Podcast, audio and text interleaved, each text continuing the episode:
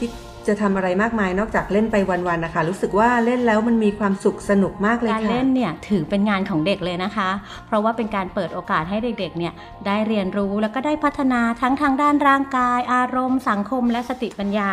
ช่วยพัฒนาคุณสมบัติอีกหลายประการเลยค่ะ ที่จะช่วยให้เด็กได้รับความสำเร็จในการทำงานเมื่อเขาเติบโตเป็นผู้ใหญ่ Welcome to SE Podcast Teach and Talk โดยศูนย์วิทยาศาสตร์เพื่อการศึกษาก้าวใหม่ก้าวแห่งคุณภาพเพื่อปวงชน สวัสดีค่ะ ครูดานะคะ วิชุดานาคนาวา นักวิชาการศึกษา กลุ่มวิทยาศาสตร์สำหรับเด็กปฐมวัยค่ะ สวัสดีค่ะ ครูเล็กนะคะ สายพินป่าไม้ นักวิชาการศึกษาชำนาญการพิเศษ กลุ่มวิทยาศาสตร์สำหรับเด็กปฐมวัยค่ะ สวัสดีค่ะครูเล็ก สวัสดีค่ะครูดาแหมช่วงนี้ก็ปลายปีแล้วเนาะ จบปีนี้ขึ้นปีใหม่ กิจกรรมแรกที่คุณเล็กนึกถึงเนี่ย น่าจะเป็นกิจกรรมวันเด็กไหมคะ ใช่เลยค่ะ แต่ว่ารู้สึกว่าปีนี้เราไม่รู้ว่าจะได้จัดเหมือนทุก ๆ ปีหรือเปล่า ค่ะก็อยากให้จัดเนาะแต่ว่าถ้าไม่ได้จัดทุกอย่างมันก็ต้องเป็นไปตามบริบทเนาะใช่ไหมคะ เพราะว่าความปลอดภัยต้องมาก่อนค่ะ เอ๊ะคุณเล็กคะ ถ้าให้คุณเล็กนึกย้อนไปในวันอ่าช่วงที่เป็นเด็กอะค่ะ คุณเล็กมีความประทับใจหรือมีกิจกรรมอะไรที่ประทับใจบ้างไหมคะ ก็ส่วนใหญ่ก็จะไม่พ้นเรื่องเกี่ยวกับการเล่นนะนะคะ ตอนเด็กๆ ก็ไม่ได้คิดจะทำอะไรมากมายนอกจากเล่นไปวันๆนะคะ รู้สึกว่าเล่นแล้วมันมีความสุขสนุกมากเลยค่ะ อืมก็คิดว่าหลายคนก็น่าจะคิดเหมือนเรานะคะ เพราะว่าถ้าย้อนไปในวัยเด็กแล้วเนี่ย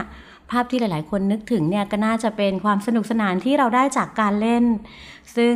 ช่วงนี้ก็ใกล้วันเด็กแล้ว เราก็จะขอมาพูดคุยกันถึงเรื่องเด็กกับการเล่นดีไหมคะ ดีค่ะ เพราะว่าการเล่นนะมีความสำคัญแล้วก็มีประโยชน์ต่อพัฒนาการการเรียนรู้ของเด็ก ๆ โดยเฉพาะสำหรับเด็กปฐมวัยค่ะการเล่นของเด็กๆ มีประโยชน์มากมายขนาดนั้นเลยเหรอคะ ใช่แล้วค่ะคุณเล็ก การเล่นเนี่ยถือเป็นงานของเด็กเลยนะคะ เพราะว่าเป็นการเปิดโอกาสให้เด็กๆเนี่ยได้เรียนรู้แล้วก็ได้พัฒนาทั้งทางด้านร่างกาย อารมณ์ สังคม และสติปัญญา ช่วยพัฒนาคุณสมบัติอีกหลายประการเลยค่ะ ที่จะช่วยให้เด็กได้รับความสำเร็จในการทำงานเมื่อเขาเติบโตเป็นผู้ใหญ่ เอ๊ะครูดาคะเคยได้ยินมาว่าการเรียนรู้ด้วยการเล่นเนี่ยสามารถเริ่มได้ตั้งแต่เด็กอยู่ในครรภ์เลยทีเดียวเหรอคะ ถูกต้องแล้วถูกต้องเลยละค่ะคุณเล็ก สมองของเด็กเนี่ยเริ่มเรียนรู้ได้ตั้งแต่อยู่ในครรภ์ โดยสมองเนี่ยจะทำหน้าที่ควบคุม การสร้างและการทำงานของอวัยวะต่างๆ ของร่างกาย เพราะฉะนั้น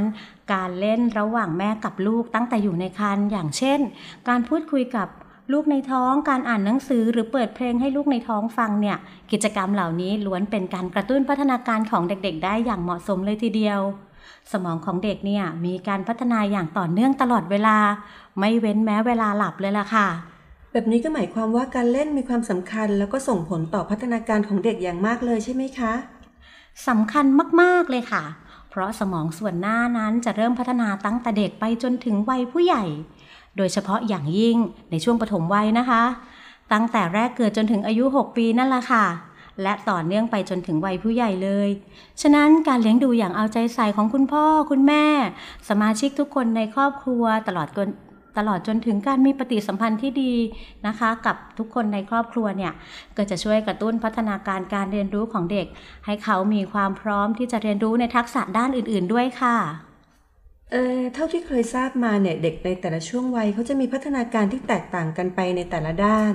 การเล่นของเด็กในแต่ละช่วงวัยเป็นยังไงเหรอคะครูดา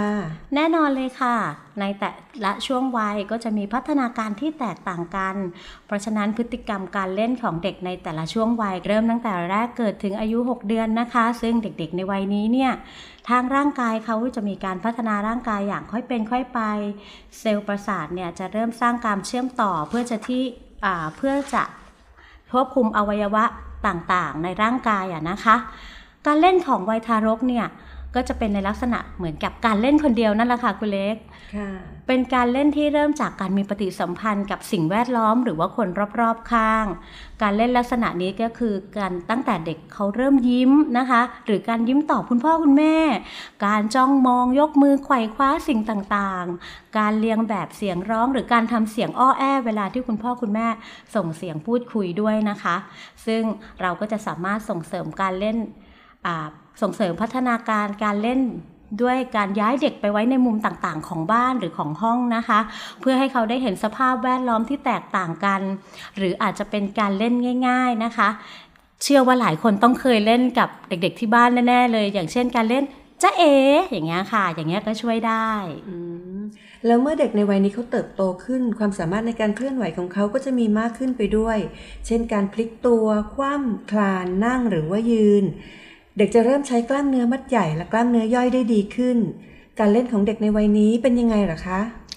สำหรับในช่วง 6 เดือนถึงขวบปีแรกนี้นะคะ เขาเริ่มที่จะคว่ำคลืบคลาน เพราะฉะนั้นเขาจะใช้พื้นที่ในการเล่นเพิ่มมากขึ้นค่ะ เพราะว่ามีการเคลื่อนไหวมากขึ้น เขาสามารถจะพลิกตัวซ้ายขวา ทั้งเริ่มคืบแล้วก็เริ่มเรียนรู้ในเรื่องของการคลาน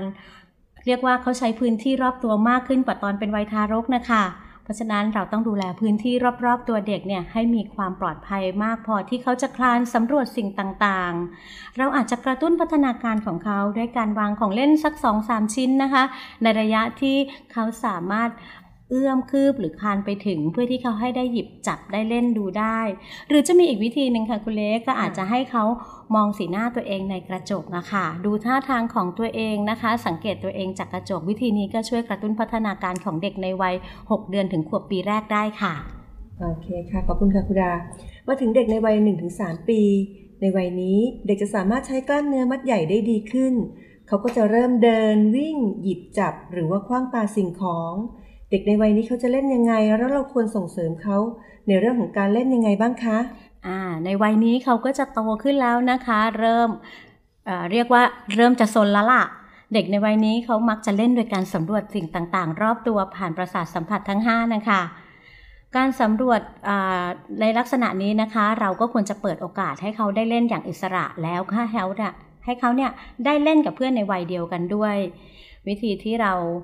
จะทำให้เขาเล่นได้อย่างปลอดภัยก็คือ เราจะต้องคอยดูแลอย่างใกล้ชิดค่ะ แล้วก็เลือกของเล่นที่ปลอดภัย แล้วก็กระตุ้นประสาทสัมผัส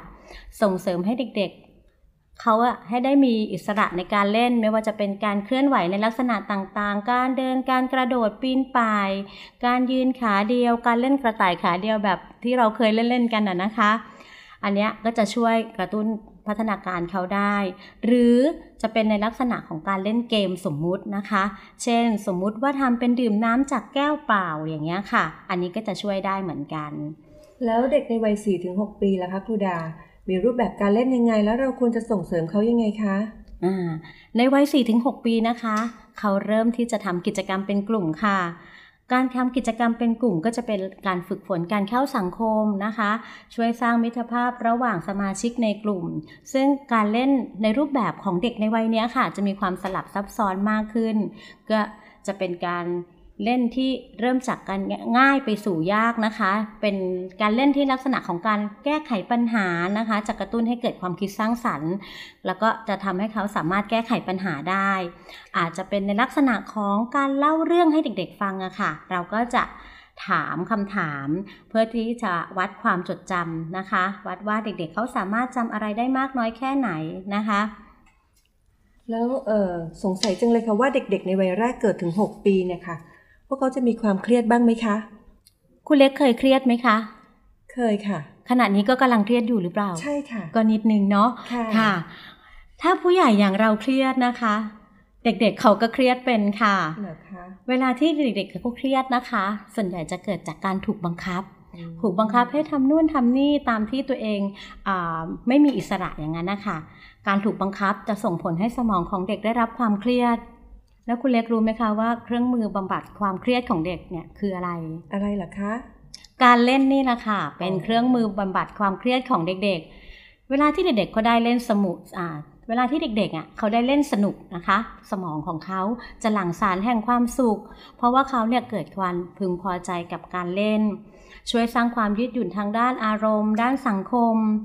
อืมคุณดาเคยอ่านนะคะ จากงานวิจัยชิ้นหนึ่งอะค่ะ พบว่า เด็กในวัย 3-4 ปีอะค่ะ ซึ่งก็จะเป็นวัยเข้าอนุบาลถูกไหมคะใช่ค่ะอ่าเด็กในวัยเนี้ยค่อนข้างจะมีความกังวลในการเข้าเรียนในชั้นอนุบาล แต่พวกเขามีแนวโน้มที่จะมีความเครียดน้อยกว่าปกติ ลงเป็นสองเท่า เมื่อพวกเขาได้รับอนุญาตให้เล่นเป็นเวลา 15 นาทีก่อนการเข้าเรียน อันนี้เห็นได้ชัดๆเลยค่ะว่า การเล่นบำบัดความเครียดของเด็กๆได้จริง ๆ ค่ะ ก็สรุปได้ว่าในขณะที่เด็กๆได้เล่นเนี่ยเขาก็จะแสดงออกถึงความมีความสุขอย่างเต็มที่ได้สนุกสนาน สดชื่นเบิกบานได้เคลื่อนไหวอย่างอิสระ ช่วยเขาลดความตึงเครียดทางด้านจิตใจ และทำให้สมองเขาได้มีความพร้อมที่จะพัฒนาอย่างรอบด้าน ทางด้านร่างกาย การเล่นเป็นการฝึกกล้ามเนื้อให้ทำงานประสานกันอย่างมีประสิทธิภาพ ส่วนทางด้านอารมณ์และจิตใจ การเล่นก็จะไปช่วยเสริมพัฒนาการทางอารมณ์และจิตใจของเด็ก ให้เขารู้จักปรับอารมณ์ให้เข้ากับภาวะแวดล้อมได้สำหรับในด้านสังคม การเล่นก็จะช่วยทำให้เด็กๆ มีพัฒนาการทางด้านความสัมพันธ์กับบุคคลอื่น ได้เรียนรู้ที่จะอยู่รวมกลุ่ม แล้วยังช่วยฝึกในเรื่องของการปรับตัว ในส่วนของด้านสติปัญญา การเล่นก็จะเป็นการฝึกการเรียนรู้ด้วยตนเองของเด็กๆ ฝึกในเรื่องของการคิด และยังช่วยส่งเสริมจินตนาการของเด็กๆ ด้วยค่ะ โอ้โห ประโยชน์นี่หลากหลายจริง ๆนะคะ ไม่น่าเชื่อว่าการเล่นของเด็กๆ จะมีประโยชน์มากขนาดนี้นะคะ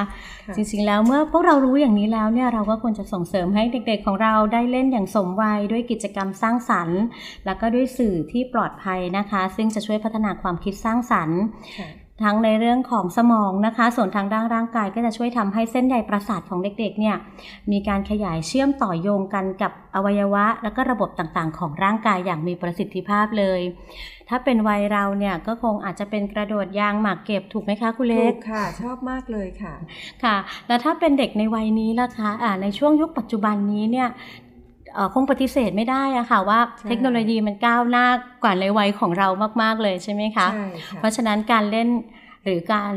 กระตุ้นพัฒนาการของเด็กๆนะคะ ในยุคปัจจุบันนี้ที่ครูดาให้ความสนใจตอนนี้ก็จะเป็นเรื่องของ coding ค่ะ ใช่ค่ะ น่าสนใจมากค่ะ แต่ว่าเรื่องของ coding เนี่ยจะมีความสำคัญกับเด็กยังไง มีประโยชน์กับเด็กๆยังไงนะคะ อีกสักครู่ ครูอ้อมจะเป็นคนมาเล่าให้ฟังค่ะ เราไปฟังกันเลยดีไหมคะ ค่ะ ถ้าอย่างนั้นเราก็คงจะต้องขอตัวกันไปก่อนนะคะคุณเล็ก ส่งมอบหน้าที่ให้ครูอ้อมต่อไปนะคะสำหรับวันนี้เราสองคนต้องขอลาไปก่อน ค่ะ สวัสดีค่ะ สวัสดีค่ะ ครูพี่อ้อมค่ะ อุทุมพร สุวรรณสาม นักวิชาการศึกษาปฏิบัติการ กลุ่มวิทยาศาสตร์สำหรับเด็กปฐมวัย ศูนย์วิทยาศาสตร์เพื่อการศึกษา ครูพี่อ้อมเนี่ยมีโอกาสได้ทำงาน ด้านการเผยแพร่วิทยาศาสตร์และเทคโนโลยีค่ะ ให้กับผู้ปกครองแล้วก็ให้กับเด็กๆวัยอนุบาลเด็กปฐมวัยนะคะ ซึ่งเราปฏิเสธไม่ได้ว่าในยุคปัจจุบันนะคะเทคโนโลยีคือเป็นไปด้วยความรวดเร็วมาก แน่นอนทักษะความรู้ที่จำเป็นสำหรับเด็กๆค่ะก็จะผันเปลี่ยนไปตามเทคโนโลยีไปพร้อม ๆ กัน เด็กๆ จึงจำเป็นที่จะต้องมีทักษะในการใช้ชีวิตในอนาคต ส่วนหนึ่งนั้นมาจากการเรียนรู้ในรูปแบบ coding ซึ่งพี่อ้อมก็มักจะได้รับคำถามจากผู้ปกครองค่ะว่า แล้ว coding เนี่ย เรียนไปแล้วช่วยพัฒนาทักษะอะไรบ้าง และ coding เนี่ยแบบไหนที่เหมาะกับเด็กปฐมวัยคำถามข้อแรกเลยนะคะ ที่ที่ผู้ปกครองถามครูอ้อมก็คือ coding ช่วยพัฒนาทักษะอะไร คุณหญิงกัลยาโสพลพาณิชย์รัฐมนตรีช่วยว่าการกระทรวงศึกษาธิการ กล่าวถึง coding ว่าจะช่วยทำให้เด็กๆอะค่ะ มีทักษะในการดำรงชีวิตรอบด้าน ด้วยอักษรตามตัว coding ดังนี้นะคะ ตัวแรก C creative thinking เด็กๆ จะมีความคิดสร้างสรรค์ อย่าสร้างข้อจำกัดทางการศึกษา O organize thinking เด็กๆ จะได้รับการส่งเสริมให้มีความคิดที่เป็นระเบียบ มีตรรกกะวิเคราะห์ในชีวิตประจำวัน รู้จักคิดที่จะแก้ไขปัญหาภายใต้ข้อจำกัดที่มีอยู่ D digital literacy ความสามารถในการเข้าใจภาษาดิจิตอลและทำให้เด็กๆเนี่ยค่ะ เข้าใจสภาพแวดล้อมที่เต็มไปด้วยเทคโนโลยีที่เปลี่ยนแปลงไปอย่างรวดเร็วและอย่างง่ายดาย I innovation นวัตกรรมที่จะนำไปใช้ได้จริง และเกิดประโยชน์แก่คนหมู่มาก N newness สนับสนุนให้เด็กๆค่ะ มีความคิดริเริ่มในการทำสิ่งใหม่ๆ อย่างไม่รอช้าไม่แน่นะคะ ในอนาคต เราอาจจะไม่ต้องเป็นผู้ตามอีกต่อไปค่ะ G globalization ต้องเตรียมพร้อมที่จะปรับตัว เปิดรับสิ่งใหม่ๆ ที่จะเปลี่ยนแปลง ให้ทัดเทียมกับประเทศอื่นๆคำถามข้อที่ 2 นะคะ coding แบบใดที่เหมาะกับเด็กปฐมวัย coding ที่เหมาะกับเด็กในระดับปฐมวัยนะคะ จะเป็นในรูปแบบของ unplugged coding ค่ะ คือเป็น coding ที่ไม่ได้ใช้คอมพิวเตอร์ค่ะ แต่โดยผ่านกิจกรรมที่เด็กๆ ได้ลงมือเล่นเองทำเองค่ะ อาจจะประยุกต์แบบง่ายๆ อย่างเช่น แบบรูปต่างๆ การแก้ปัญหาอย่างง่ายดายหรือการใช้ลำดับสิ่งของต่างๆค่ะ เรียนรู้ผ่านการเล่น เรียนรู้จากการใช้ชีวิตประจำวัน ผ่านสื่อที่เหมาะสมกับเด็กๆ ให้เด็กๆ ได้มีโอกาสร่วมคิดแก้ไขปัญหาอย่างเป็นขั้นเป็นตอน การแสดงลำดับขั้นตอนโดยการใช้ภาพ ใช้สัญญลักษณ์ หรือการเขียนโค้ดอย่างง่าย ๆ ก็ได้ค่ะ โดยอาจจะใช้สื่อแบบการสร้างโปรแกรม ในกระดาษกับเด็กๆ ก็ได้ โดยอาจจะเรียนแบบการเขียนโปรแกรมคำสั่งให้คอมพิวเตอร์ทำงาน โดยที่เราไม่ได้ใช้คอมพิวเตอร์คอมพิวเตอร์จริงๆนะคะ ให้เด็กๆเเขาได้ลองเขียนภาพบนกระดาษค่ะตามโปรแกรม ที่ทำเหมือนเวลาโปรแกรมเมอร์เขียนโปรแกรมคำสั่งให้คอมพิวเตอร์ทำงาน หรือการประยุกต์ในชีวชีวิตประจำวัน เช่น การวางแผนหรือจัดโปรแกรมต่างๆ แม้แต่การเดินทางไปโรงเรียน อย่างเช่น คุณแม่ลองตั้งโจทย์ว่า วันนี้ทำยังไงนะ เราถึงจะไปโรงเรียนได้ ทันเวลา เราจะต้องมีการเตรียมตัวยังไงบ้าง เราจะมีลำดับขั้นตอน ในการจัดเตรียมตัวเองยังไงบ้าง การ ตื่น การสวมเสื้อ การเข้าห้องน้ำการกินอาหารอย่างนี้ยค่ะ เป็นการสร้างโจทย์ง่าย ๆ ในชีวิตประจำวัน หรือแม้แต่การลองให้เด็กๆ ร่วมวางแผนว่า อืมเราเดินทางวันนี้เราจะเดินทางไปโรงเรียนยังไงดีนะ มันถึงจะเร็วเราควรจะไป BTS รถไฟฟ้าไหมหรือไปรถยนต์คุณพ่อ แต่เราลองตื่นเช้าใหม่เป็นเรื่องใกล้ ๆ ตัวเขาค่ะ หรือแม้แต่ เกี่ยวกับการปลูกต้นไม้ อย่างเช่นทำยังไงนะ เราจะถึงจะปลูกต้นไม้ ต้นเนี้ยให้มันโต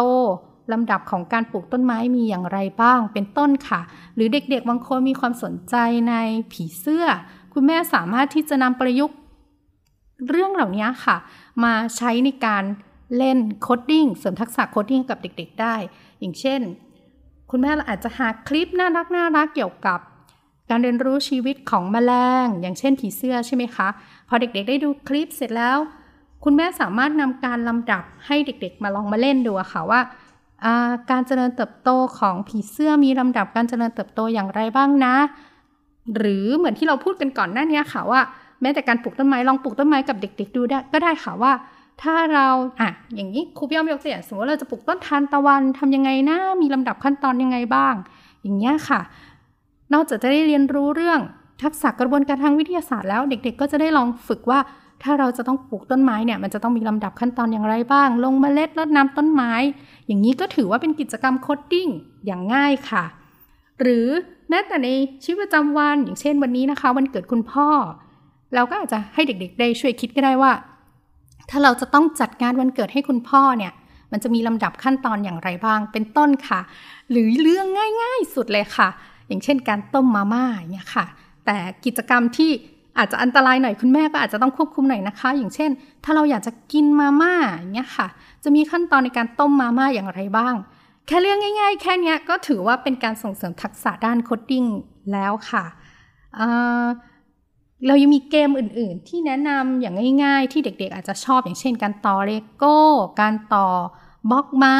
หรือแม้แต่การประดิษฐ์ของเล่นต่าง ๆ เนี้ยค่ะ อย่างเด็กผู้หญิงบางคนอาจจะชอบทำร้อยสร้อยข้อมือ คุณแม่อาจจะมีต้นแบบหรืออาจจะหาภาพน่ารักน่ารักของสร้อยข้อมือที่เด็ก ๆ ชอบอะค่ะที่น้องเด็กผู้หญิงอาจจะชอบใช่ไหมคะ คุณแม่ก็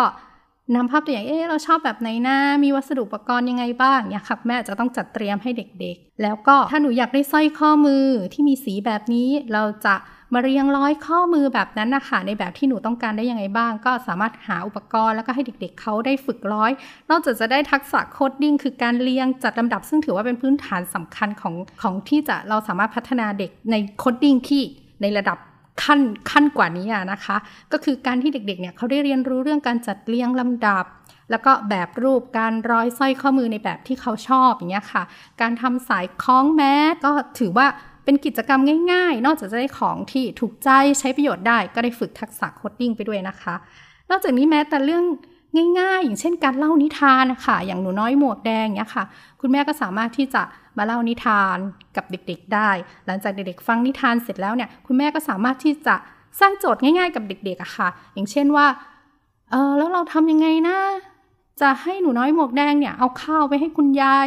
โดยที่จะต้องผ่านให้เวลาเร็วที่สุด เพราะคุณยายหิวข้าวแล้ว จะต้องไม่เจอหมาป่าเนี่ยค่ะ เด็กๆ นอกจากการฟังนิทานธรรมดาแล้วเนี่ย ก็สามารถที่จะไปคิดวิเคราะห์ได้ว่า คุณแม่สามารถทำตารางแผนที่เดินทางหรือพูดคุยง่าย ๆ กับเด็กๆอะค่ะว่า แล้วเราจะต้องเดินทางยังไงที่จะต้องไปผ่านสวนดอกไม้ และทำยังไงที่จะต้องไม่เจอหมาป่าเงี้ยค่ะ ก็สามารถทำให้การเล่านิทานของเด็ก ๆ ในชีวิตประจำวันเนี่ยกลายเป็นการฝึกทักษะโคดดิ้งโดยธรรมชาติเลย รวมถึง กิจกรรมอีกอย่างหนึ่งค่ะ ที่เราจะคุ้นเคยก็คือการต่อจิ๊กซอว์การถอดรหัสปริศนาภาพ อย่างเงี้ยก็ถือเป็นกิจกรรมหนึ่งนะคะ ที่ช่วยฝึกทักษะ coding ให้กับเด็กเล็ก ๆ แล้วเรื่องง่ายกว่านั้นอีกค่ะ การร้องเพลงค่ะ การร้องเพลงก็ถือเป็นการฝึกทักษะ coding ในการเรียงลำดับความคิดได้นะคะ อย่างเช่น คุณแม่ร้องเพลงกับเด็กๆ มดตัวน้อยตัวนิดมดมีฤทธิ์น่าดูอย่างเงี้ยค่ะ พอร้องใช่ไหมคะ คุณแม่ก็ ลองดูว่าอะการร้องที่ถูกต้องร้องยังไงนะเพลงเนี้ยค่ะ การเรียงลำดับ เพลง การเรียงลำดับ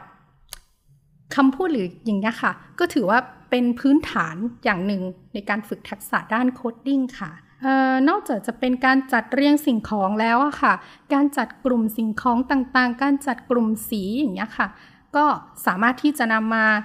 มาเป็นการฝึกทักษะ coding ให้กับเด็กปฐมวัยได้ รวมถึงการเรียนรู้สัญญลักษณ์รอบตัว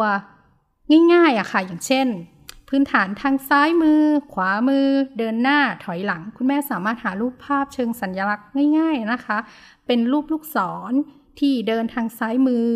ลูกศรที่แสดงถึงสัญลักษณ์ทางขวามือ ลูกศรที่แสดงถึงสัญลักษณ์ของการเดินหน้า ลูกศรที่แสดงถึงสัญลักษณ์ของการถอยหลังอย่างเงี้ยค่ะ แล้วก็ลองเล่นกับเด็ก ๆ ดูว่า อืม ถ้าเด็กๆจะต้องเดินไปเอาขนมที่วางอยู่บนโต๊ะ ซึ่งคุณแม่วางไว้ เด็กๆจะต้องเดินไปทางซ้ายกี่ก้าวอย่างเงี้ยค่ะ ก็คือสามารถประยุกต์ใช้ในกิจกรรมที่ผ่านการเล่นจากบัตรภาพ การผ่านการเล่นจากการฟังนิทาน ฟังเพลง การประดิษฐ์สิ่งของอย่างเงี้ยค่ะ ซึ่งสิ่งเหล่านี้ค่ะ การจำแนกประเภทต่างๆ พวกนี้ค่ะ ถือว่าเป็นเป็นพื้นฐานที่จะส่งเสริมส่งเสริม ทักษะทางด้าน coding ให้กับเด็กๆนะคะ อันนี้เป็นตัวอย่างคร่าวๆนะคะ แต่ถ้าคุณแม่ท่านใดนะคะ สนใจกิจกรรมเกี่ยวกับการพัฒนาทักษะ coding เนี่ยค่ะ ก็สามารถมาร่วมกิจกรรมได้นะคะ ที่นิทรรศการเมืองเด็กค่ะศูนย์วิทยาศาสตร์เพื่อการศึกษา ในเมื่อเด็กๆของเรานะคะ ต้องอยู่กับโลกที่เปลี่ยนแปลงไปแบบไม่มีที่สิ้นสุด ย่อมปฏิเสธการใช้เทคโนโลยีต่างๆ ไม่ได้ แต่ทั้งนี้ต้องอยู่บนเงื่อนไขว่าจะต้องใช้อย่างถูกวิธีตามความเหมาะสม เพื่อให้เกิดคุณค่าสูงสุด นั่นยังก็ยังเป็นโจทย์ที่ยากอยู่นะคะ ที่เราคงยังต้องเรียนรู้ร่วมกัน ยังคงต้องแก้ไขอย่างค่อยเป็นค่อยไปค่ะ แต่อย่างน้อยนะคะ หากเด็กๆได้เรียนรู้จากการเป็นผู้สร้างแล้ว ก็จะเข้าใจจุดอ่อนในสิ่งที่ผู้ใช้ไม่ควรทำเพื่อที่เด็กๆของเราอะค่ะ แต่ละคนจะได้เติบโตไปเป็นผู้ใช้เทคโนโลยีที่ดีในอนาคต ฝากทุกท่านติดตาม Teach and Talk ผ่านทาง Spotify และ FM 92 MHz นอกจากนี้ยังสามารถติดตามข่าวสารผ่าน www.sciplanet.org YouTube และ Facebook ศูนย์วิทยาศาสตร์เพื่อการศึกษา ท้องฟ้าจำลองกรุงเทพสำหรับวันนี้เวลาได้หมดลงแล้วค่ะ ขอลาไปก่อน สวัสดีค่ะ Teach and Talk โดย ศูนย์วิทยาศาสตร์เพื่อการศึกษา ก้าวใหม่ก้าวแห่งคุณภาพเพื่อปวงชน SCE The Modern Co-Learning Center for Science and EdTech for All